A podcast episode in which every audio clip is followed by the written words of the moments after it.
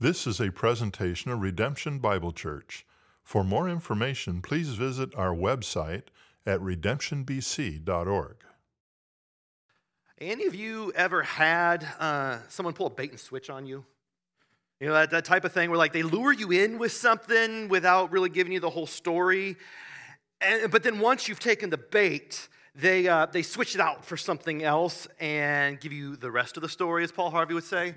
And, and you're left thinking, like, this is not what I signed up for. I was gonna say that, and then I'm like, but what if there's a used car salesman here in the room? And I was like, I'd be the guy that defended the used car salesman. So here's another one though.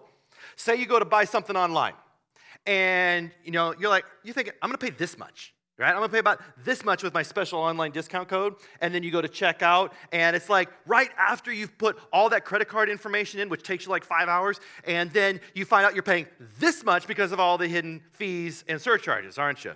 Like, especially, did anybody get to go see uh, Taylor Swift this weekend? Man, none of y'all were lucky enough to go do that?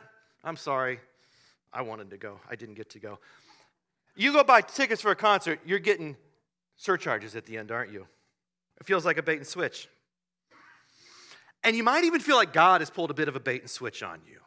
Like you, you may have had people tell you, like, He is going to completely transform your life, of, of how different your life is going to be. And so you, you, you invited Jesus into your heart. You, you said the prayer. You, you answered the altar call. You, you did whatever it was they told you to do because you, you wanted that. And then you found that nothing changed, at least not in the way that you hoped it would. Life's still hard. In fact, it got harder, didn't it? You're, uh, instead of 365 days of sunshine like they promised, it feels like there's one storm after another crashing in on you. You're, you're, you're, you're struggling to make ends meet. You're, you're barely staying afloat. You're, the suffering is unbearable. You still have questions and doubts, in fact, even more than you did before. Right? Your life, it doesn't look anything like the brochure they handed you at the beginning, does it? And you're left thinking, this is not what I signed up for. Now, this is not the weather forecast I was promised. The thing is, Jesus didn't pull a bait and switch on anyone. He's not trying to trick anyone into following him. he's not hiding anything. No, he tells us exactly what to expect. He tells us exactly what following him will cost. No hidden fees, no hidden surcharges. What we need to do is we simply need to stop and we need to listen to the words of Jesus so that we know exactly what it is that we're signing up for. And that's what we're going to see this morning as we continue looking at this collection of stories of signs and wonders that Matthew has gathered together here in chapters 8 and 9. Stories that give us a glimpse into the nature of this, this kingdom that has come but not yet in full. A, a glimpse into the authority that Jesus has as its king over this kingdom. And a glimpse into those whom he has welcomed into this kingdom. And in this morning's story of Jesus calming the storm, we're going to see two things. We're going to see the cost of following Jesus as he responds to two individuals who, who ask to follow him, correcting their misunderstandings of what it means to follow him. And second, we're going to see the comforting presence of Jesus in the storms of life as he responds to his disciples who have chosen to follow him, revealing who it is that we follow.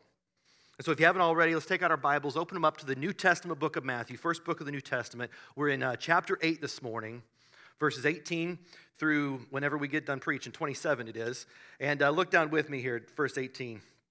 Matthew writes, uh, Now, when Jesus saw a crowd around him, he gave orders to go over to the other side. Now, like we saw a couple weeks ago, um, we see movement in, in, this opening verse of the story as Matthew, he, he transitions a few things here. Uh, the first is there's, there's relational movement here.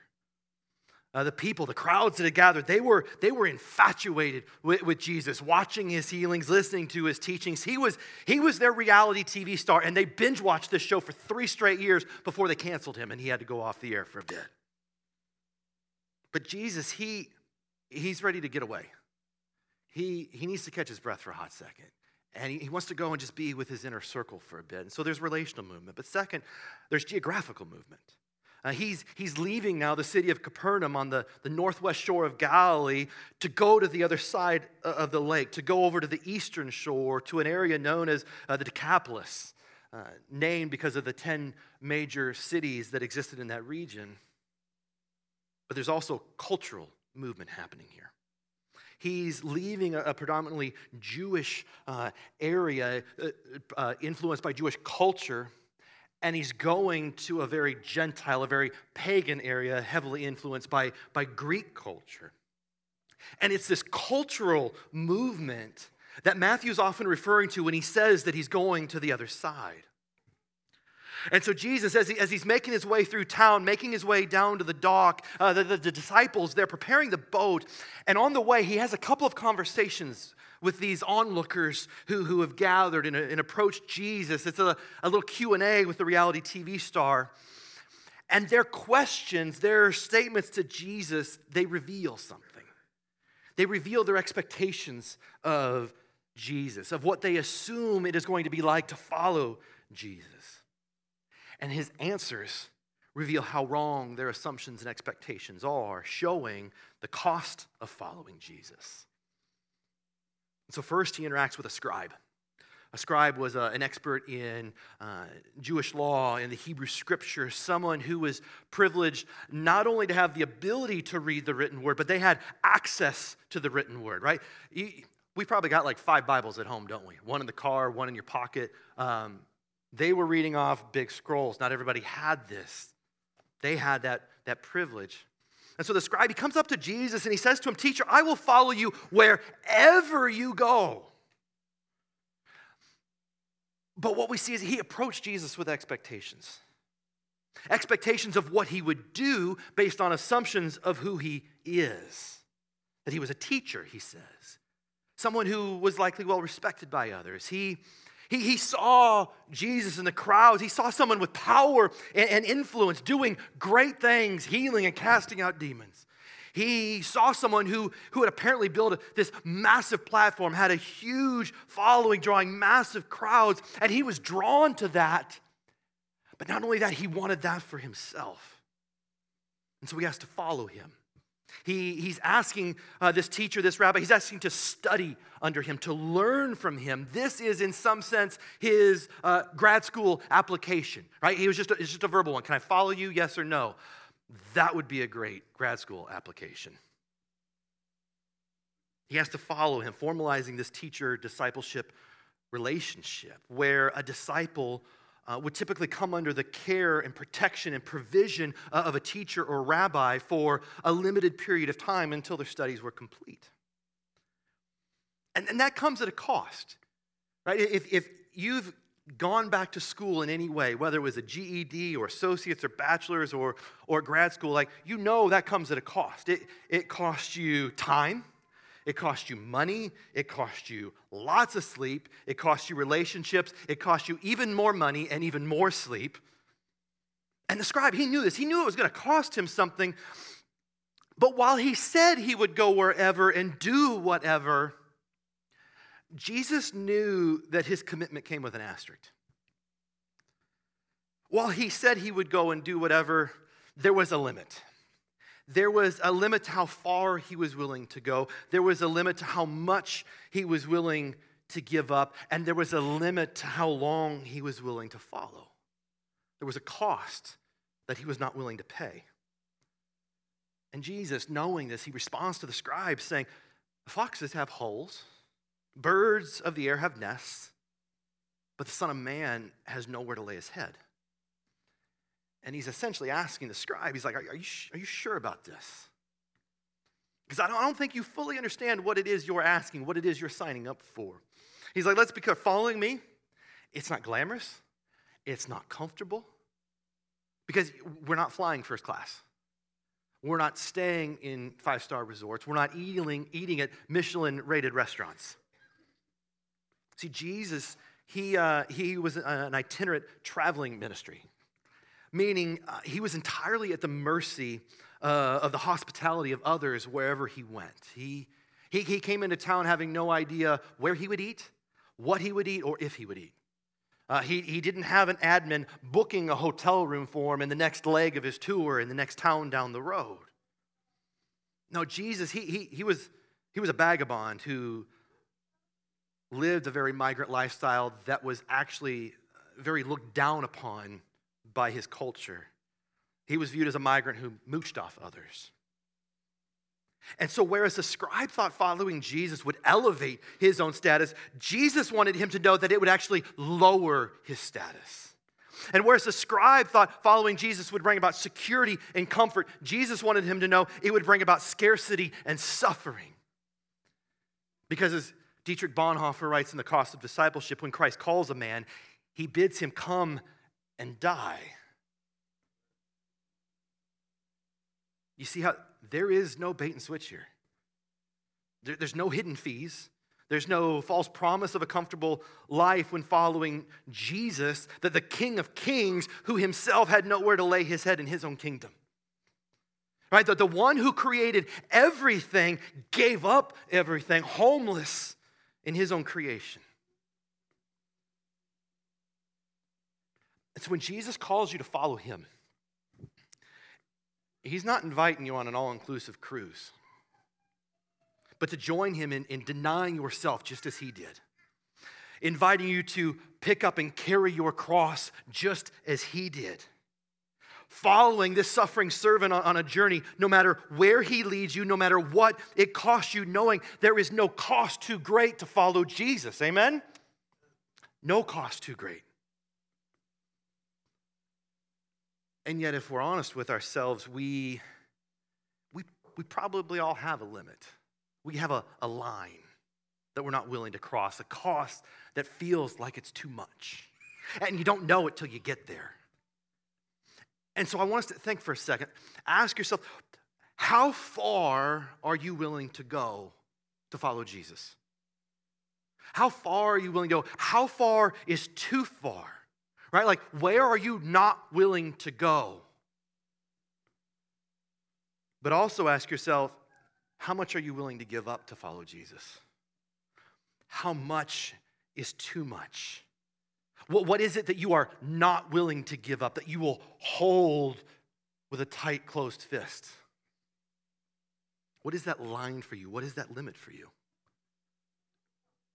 And while the first interaction with a scribe reveals how we're prone to put limits on following Jesus. His second interaction reveals how we're prone to put conditions on following Jesus. About then, another of his, uh, the disciples, and here he's, he's not referring to one of the 12, but uh, simply someone from the crowd who's been following him for a little while. Uh, he comes up and he says to Jesus, Lord, let me first go and bury my father. He, he's saying, like, I, I, got some other things I got to do. So you guys, you go on ahead. I'll, I'll take the next boat. I'll catch up with you later. That sound good? And there's a couple things we need to understand about first century Jewish culture in order to better understand this request. Uh, and the first is on burying their dead. Uh, see, rather than waiting days or even weeks for the funeral, as, as we often do now, um, they would typically bury their dead within about 24 hours, same day, even if possible. And the body would be placed in a tomb. And over the course of the next year, uh, it would decompose. And then after that year, the eldest son, he had the responsibility to come back and to collect the bones and to put them in, in an ossuary, in a, in a box. The second thing we need to understand is, is that of honoring their parents. Um, if, if the first two commands uh, of having no other gods and worshiping no other gods other than God is priority one, which it is, right? That is kind of priority one. We all good with that one? Okay. Uh, if that's priority one, uh, they viewed the fifth commandment of honoring your mother and father as like a 1B. It was right there with those. And so, what's likely happening here is this guy who's been with Jesus for a little while now, he, he's asking to take a break. Can I like take a time out on this whole following Jesus thing and step away for a bit? I'm, I'm gonna go home, I'm gonna go be with my dad, who uh, he may very well be uh, ill or even near death. And I'm gonna, I'm gonna go wait with him until he dies so that I'm able to bury my father. And then, and then I'm gonna come back and I'm gonna start following you again. I'll pick it back up. And like it kind of sounds like a reasonable request, doesn't it? And so, how do you think Jesus responds? He says to him, Follow me. Uh, this, this present imperative of continually following, never stopping following, always following. Follow me and leave the dead to bury their own dead. Sorry, what? Like, let's be honest, that doesn't sound much like Jesus, does it? Like, did we get like a scribal error in our Bible here? It doesn't sound loving, it doesn't sound compassionate. It, in fact, it sounds harsh. It, it even sounds like he's asking him to disobey the fifth commandment, to defying God and dishonoring his, his elderly father. But let's not forget who it is that's saying this. Let's not forget who Jesus is. He is Messiah. He is the fulfillment Uh, of the Mosaic law. He is the one that the entire Hebrew Old Testament scriptures pointed to. He is the one in whom all the promises of God find their yes. And as Messiah, what Jesus is saying is that nothing should ever be prioritized above him, that nothing should ever stand in the way of faithfully following him. To the point that he's going to go on in chapter 10 to say, Whoever loves your father and mother, or son or daughter more than me is not worthy of me. You've broken the first two commands. When God says you shall have no other gods before me, he means that. That even that our families, our spouses, our children, our larger extended families, our friends, our communities, they can all become an idol that we worship, placing them ahead of God. And when we do, like the disciples, we're prone to make following Jesus conditional. We want to write our own, negotiate our own terms and conditions and write them into the contract. Essentially saying, yeah, I'm good. I'm going to follow you as, as long as it's convenient for me. Right? As long as it fits into my schedule, I'm good. Uh, assuming, you know, I don't have anything else going on, assuming that my calendar's clear. But here's the thing. We pursue what we prioritize, don't we? We pursue what we prioritize. And you will never pursue Jesus if you do not prioritize following Jesus. See, what happens is like the disciple, we, we create this sort of sacred secular divide, if you will. We recognize Jesus is Lord over portions of our lives, but not the entirety of our lives. We give Jesus Sunday morning from 10:05 to 11:25 and then we get the rest. And what Jesus is saying here is he's not going to have that. That's not an option. He's not negotiating terms. He is either Lord over the entirety of your life, every aspect of your life, every moment of your life, or none of it. It is all or nothing. Now, about now, our minds start thinking of some things, and so please don't hear what I'm not saying. I'm not saying that every free waking moment of every day must be spent in church, reading your Bible, on your knees in prayer, as though only those spiritual things are what matter. That, that, that reduces following Jesus to a list of tasks that we do. And that is far too narrow a view of what it means to faithfully follow the way of Jesus. Now, Following Jesus obviously includes things like being an active participant in a local church, right? Member of the body of Christ. It includes regular participation in the deepening of our awareness of God and affection of God through the spiritual practices. It includes those two things. But it also includes things like, like making Sabbath a Sabbath rest a regular rhythm in your life and napping to the glory of God. Amen? You have been given permission to nap. The second part of the story is going to be real good. You'll see why I say that. It includes Sabbath rest. It includes investing in our mental health and emotional well being, meaning there may be times when you need to temporarily step back from certain responsibilities and certain relationships for a period of time. It means caring for our physical bodies. Our bodies matter, right? And caring for all of God's creation. It, it involves living out your faith in your vocation, whatever that may be, in your workplace, in your school, in your home, by, by, by doing your job well, doing it with integrity. And it involves loving your neighbor, loving those people God has placed in your lives, and loving them as yourself, living out the great command of loving God and loving others. Because here's the thing if Jesus is truly Lord over every aspect of your life, then he will impact the way you live out every aspect of your life, won't he? Nothing standing in your way of faithfully following the way of Jesus every moment of every day. And so I want to ask what's standing in your way? What, what barriers have you created and built that stand between you and Jesus? What, what are you prioritizing ahead of Jesus? What, what conditions are you negotiating into the contract with Jesus? After these two interactions, as Matthew shows us the cost of following Jesus, following without limits, following without conditions, he goes on to show us the comforting presence of Jesus as we follow him throughout this life. Knowing that he is, he is with us wherever he leads us, that he is in whatever he leads us into. And so Jesus, he, he continues making his way through the crowds. He gets down to the docks there in Capernaum and he, and he gets in the boat. And in verse 24, it says they, they start to make their way across the Sea of Galilee. And it says, Behold, that's one of those like, pay attention now. Behold, there, there, there arose a great storm on the sea, so great that the boat was being swamped by the waters. They were, they were sweeping over the boat. And like, remember that map earlier? Um, the, the Sea of Galilee, it looks like that big on the map, doesn't it? Like, it's like a glorified pond, you know? Um, that's not that intimidating. It's not like it's the Mediterranean Sea where we can't even see the other side. But storms here were actually uh, quite common. The, the, the, unique geography of the Sea of Galilee, the, the water level is actually like 600 feet below sea level, and the, the mountains are at about 2,600 feet rising above it.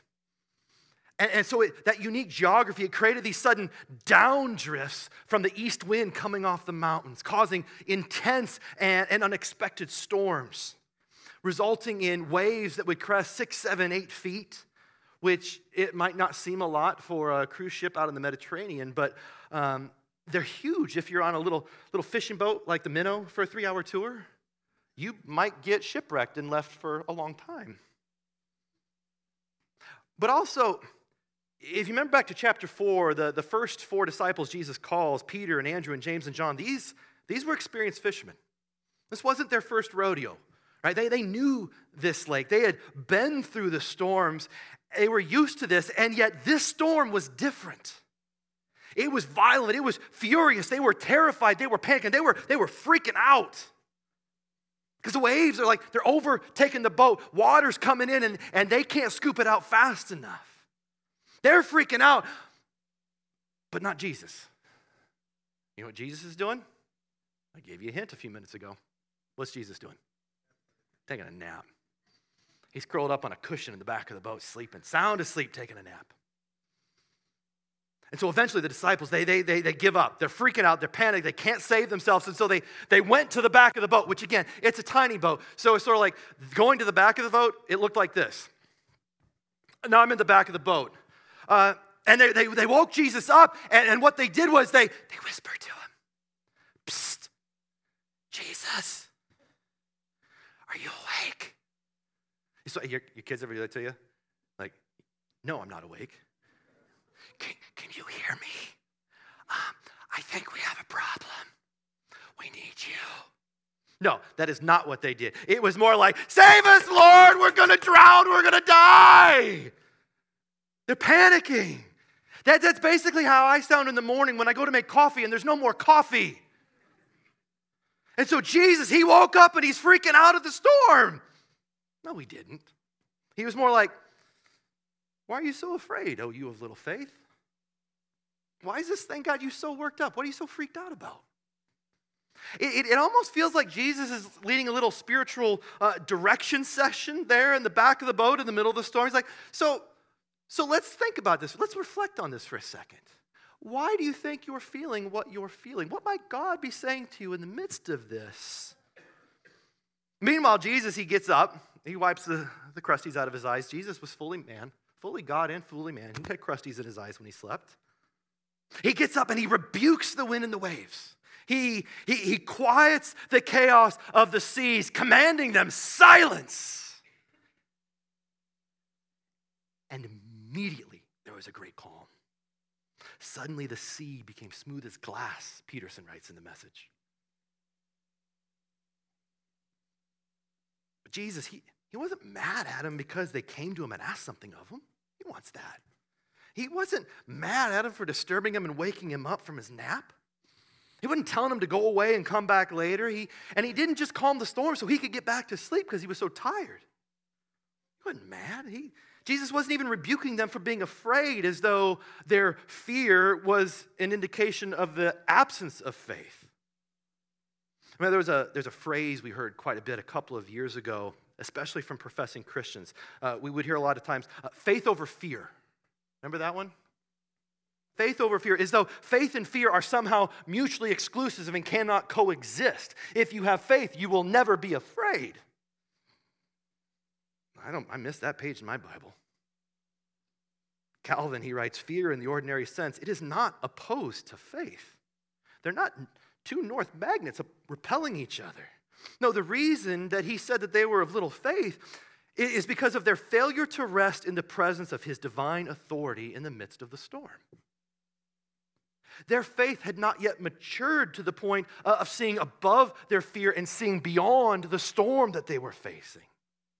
It had not yet matured to the point of trusting that Jesus was there with them in the storm, comforted by his presence. It had not yet matured to the level of trusting Jesus to lead them through the storm following him in spite of their fear, following without limits, following without conditions. And that's why, like, in spite of all the signs and wonders these guys have seen already, these, these men who, who just moments ago were terrified, now they stood in amazement. They marveled at what they had just seen, asking in verse 27, What sort of man is this that even the winds and the sea obey him? And they knew Jesus was powerful.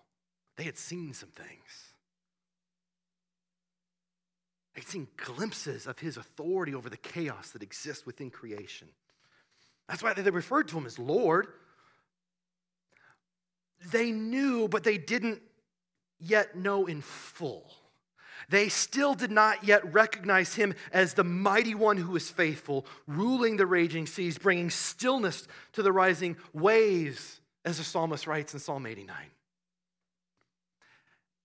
And it's easy for us to look back and be like, how'd they not get it? And they wouldn't know in full what sort of man this was until he displayed the fullness of his power and authority through his own resurrection from the dead, defeating death, vindicated that he was indeed the promised Messiah, the one who God had sent. He was who he said he was. And like our lives are a lot like that Sea of Galilee, aren't they? Storms coming up on us violently, unexpectedly. And often our response is a lot like the disciples caught in the storm. We're, we're caught off guard by the storm. We're surprised by the fiery trial when it comes upon us. Thinking, Jesus should have prevented that. Does he not know what I've done? He should have prevented that. He should have diverted that storm. It feels like he pulled a bait and switch on you, doesn't it? Sometimes we feel that, but sometimes we feel the other way. Sometimes we feel that maybe my fear represents an absence of faith. If I am so afraid, maybe I don't truly believe. When in fact, what I want us to see in this story is that truth faith in Jesus, it leads us to facing our fears. It's not the absence of fears, it's the facing of fears acknowledging, you know what? I'm afraid of that storm. I'm afraid of what it might do. I'm afraid of what it might take from me. And then in the midst of that storm, trusting in Jesus, comforted by his presence, the peace that we find in Christ. Trusting in Jesus and following Jesus as he leads us not around the storm, but he leads us through the storm following in spite of our fears, following without limits, following without conditions, wherever He leads, whatever it costs us. Amen? Faith and fear are not mutually exclusive. Here in the story of Jesus calming the storm, we are given yet another glimpse a glimpse uh, of this kingdom of peace that has come, but not yet in full, not until Christ returns. Uh, of the peace that our King, the Prince of Peace, will usher in upon his return a new heaven and a new earth. All that is wrong will be right, all that is broken, restored. Our own dead bodies resurrected. And the peace that we, as his subjects and his followers, that we have already begun to experience a taste of that peace. That's who was in the boat. That is who was with them in the storm, and that is who is with you right now in this very moment. That is why we can be comforted in the presence of Emmanuel, God with us. Through the presence of His Spirit, God dwelling within us, the source of our faith, the sustainer of our faith in the storm, in the midst of fear so that we are no longer driven by our fear of the storms that may come, but led by our faith in Jesus through the storms that do come.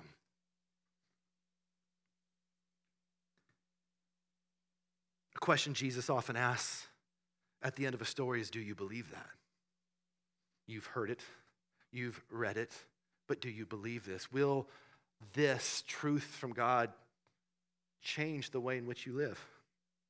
Thanks for listening. For more audio content and information about redemption, please visit our website at redemptionbc.org.